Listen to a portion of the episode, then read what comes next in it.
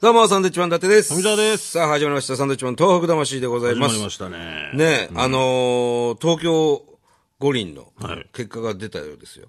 まさかうね。ん。あそこに、まさかあそこになるとは思わなかまったさでか、すね。ねあそこに決まるとはね。えいや、びっくりですよ。あそこ、あっちかなと思ったんですけども、こっちでしたね。ねえこっちって言っちゃうとあれですか。ええまあまあまあ、でもこっちですから。まあまあまあ、そうですね。あっちはね、いろいろあ、結局いろいろあってね。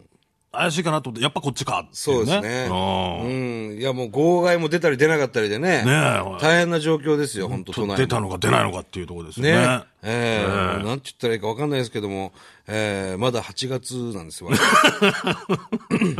今の時点昨日結果が出たのかな。そうですね。ねえはい。どうなっている9月8日のに出てるのかな。オリンピック。ね今の時点では。わかりませんけど。ねえスーパーのオリンピックはいろんなとこありますけど、えどうや、どうなるんだろうね。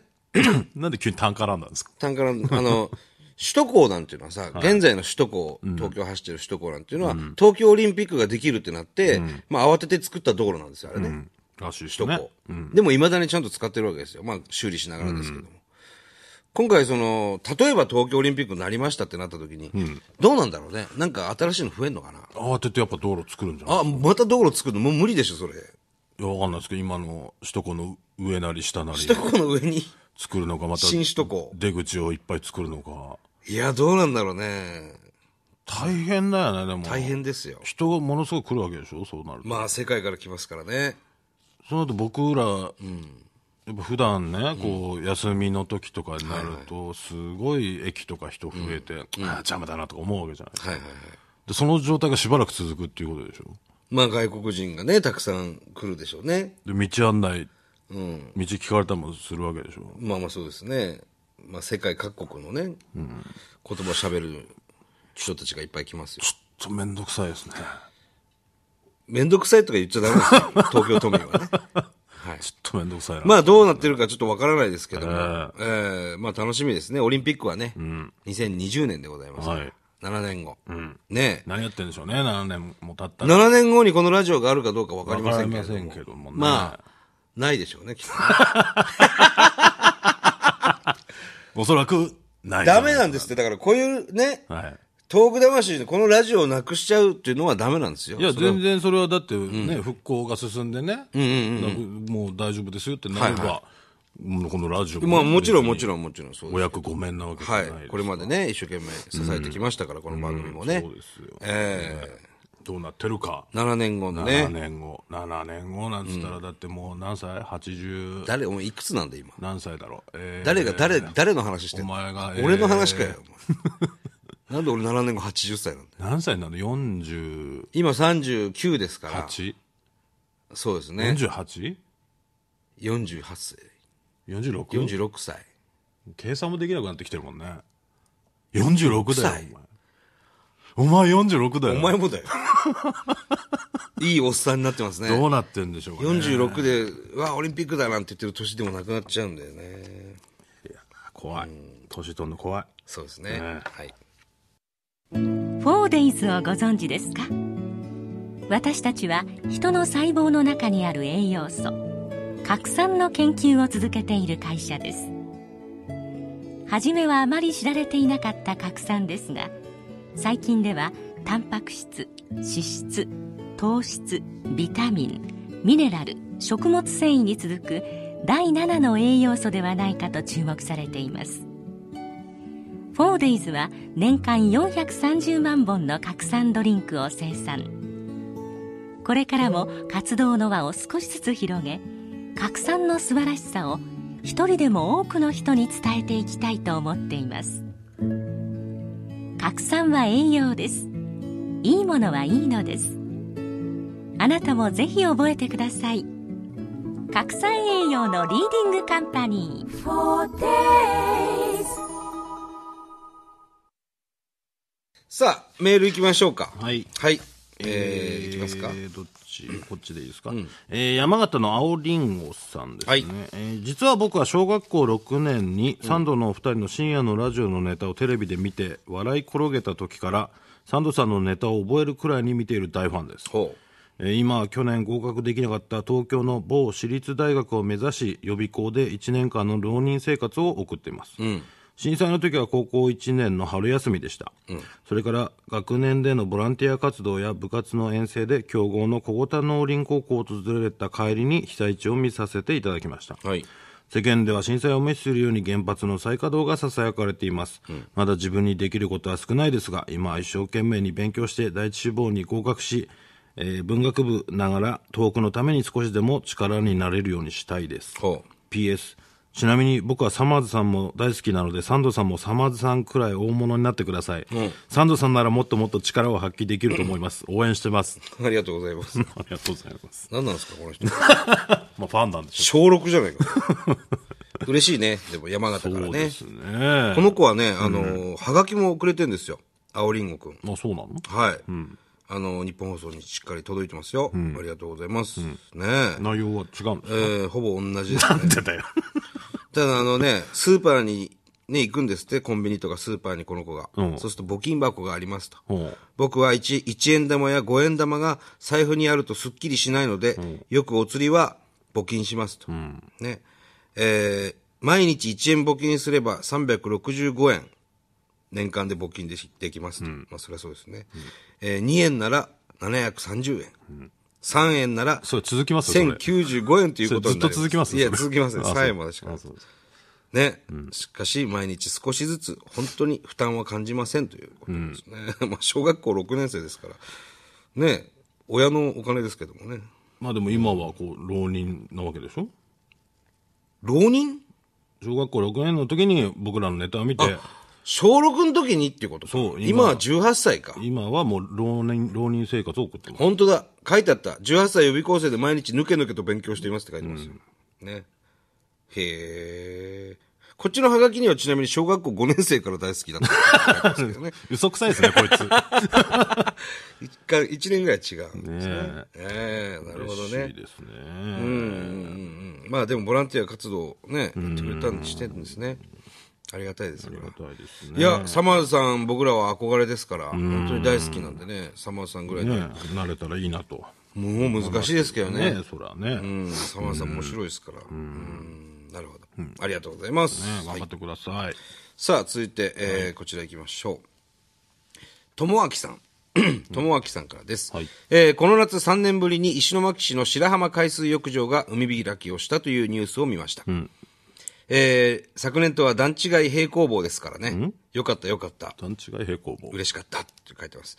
とはいえ、福島の人々の海水浴場事情は進展しているのでしょうか、ニュースで聞こえてこないということはまだですよね。えーこちらばかり喜んでいるわけにはいきません。それにしてもこれだけ暑いのになぜ今年は節電を言わないんでしょうかということです。確かに節電節電って言われないよ言ね。わないね。聞かなくなったね。なんだろうね。まあ、しししてないでしょ、だって節電。 してない。みんな、そうだね特にものすごいこの夏は暑いですから。うん、本当にもうなんかエアコンつけてないと寝れないぐらいのぐらいのね。気温ですしね。ええまあ、あの、会社、まあ、企業ですとか、まあ、いろんなところでは節電をしてまして、例えばこちら日本放送でもね、我々が今こう喋ってるスタジオ、これはあの、ノークーラーでやってますからね。ずいぶん涼しいですけど。えこれ入ってないですかこれ。これはもうクーラー入ってないですよ。あ、そうなんですか。はい。地下ということで涼しくなってる。あ、そういうことなんですか。はい。ノークーラー、ノーもラっイフ。と電気消せばいいのにって思いますけど、あね。まあ異常に電気ついてますね、これはね。これだから電気、ね、全部消してやっても全然構わないですそよれが本来の節電なんでしょうね。ねえはい、今日はね、しあの地下2階にあるホールからお送りしてるんですけれども、うんあ消える電ん気です消えねた。電気消えましたね電気消えると、なんでしょう、家でやってるみたいな感じになるんで、仕事してる感がないですね、やっぱりね、ちょっと暗くなるとね。ね、寂しい感寂しじくながっしちゃまうすけねども。。うん確かに、まあ、節電言われなくなりましたね。その計画停電なんかもないですもんね。だって今、みんな電気使ってるでしょ暑いし。でも原発もそんなに何機も動いてないから、今、電気は多分、いっぱいいっぱいになってるはずですよ。うん、不思議ですね、これ。ねえ。まあでも海開きもね。これは2日間限定なんですかね、石巻は。海開き。あー、どうなんだろうな、これ。今シーズンからは普通に海開きされるっていうことですね。うん福島でもあの、いわきの方で一箇所確か海開きするっていう話聞きましたけれども。うんただやっぱりその汚染水がまだその海に、えー流れ込んでいたっていうね、そういうニュースなんかも今毎日あるので、実際どうなるかわからないですけどね。もうこの時点ではもう決め、決まってるはずですけども、すでにね。まあまあ難しいですよ。僕らが行っていた仙台の時にね、住んでた時行っていた海水浴場は今年も海開海開きはしないって言ってましたし、まあ、しばらくしないでしょううね。んこの間行ったあの気仙沼大島の海、あそこはもうすごく綺麗な海なんですけれども、 3分の1になっちゃったわけですね。砂浜もあってね。でも、あの、瓦礫なんかはもうほとんどないんですけれども、砂浜を1メートル掘ると、またすごいたくさんの瓦礫が出てくると。下に埋まってるだけなんうで、ん。だから、あの、重機でね、ちゃんと掘り起こして、瓦礫を全部撤去したいです、なんてね、あの、地元の人は言ってましたけれども。海開きをするって言ってたよね、確かね、大島はね。うん、俺って言ってましたね。うん。まあ、たくさん、もう本当に暑いんでね、お客さん多分訪れてると思いますよ。ぜひ一回行ってほしいですね、あそこ本当に。本当に海が透き通ってんだ。あそこ不思議だよね。不思議だよね。同じ宮城県でさ、なんで同じ海でもあんな色違うんだろこうんね。なに違うんだからね。なんか入れてんのかなバスクリーンかなんか入れてんのかないや、俺だから、うん、本当クールバスクリーンなんじゃねえかなクールバスクリン。ーン、ちょっと青かったもんね。うんそういえばあれですね、あの、昔富澤と一緒に住んでた時に、あの、ものすごい冬、寒い時にお前クールバスクリーン入れて入ってましたね。そして寒い寒いっつって上がってきたでしょ。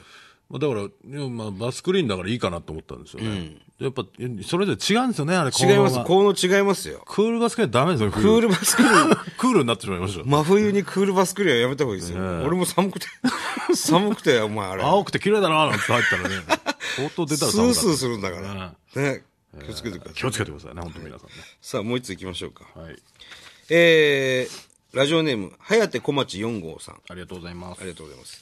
えー昨年末の放送で、えー田畑、田畑等の農地に残った小さな瓦礫を手で拾い集める、えー七ヶ浜町でのボランティア活動に参加したエピソードを読んでいただきました。えー少し前の話になりますが、今年のゴールデンウィークも七ヶ浜で田んぼの小さな瓦礫を拾い活動に参加しました。そしてこの夏、この田んぼすべてに水が張られ、青々とした稲が植わって成長している光景を見ました。すごく感動。秋には立派なお米や大豆が収穫されることを祈らずにはいられません。そして収穫されたお米を口にすることができたらどんなに素晴らしいか。実りの秋が訪れるのが待ちきれません。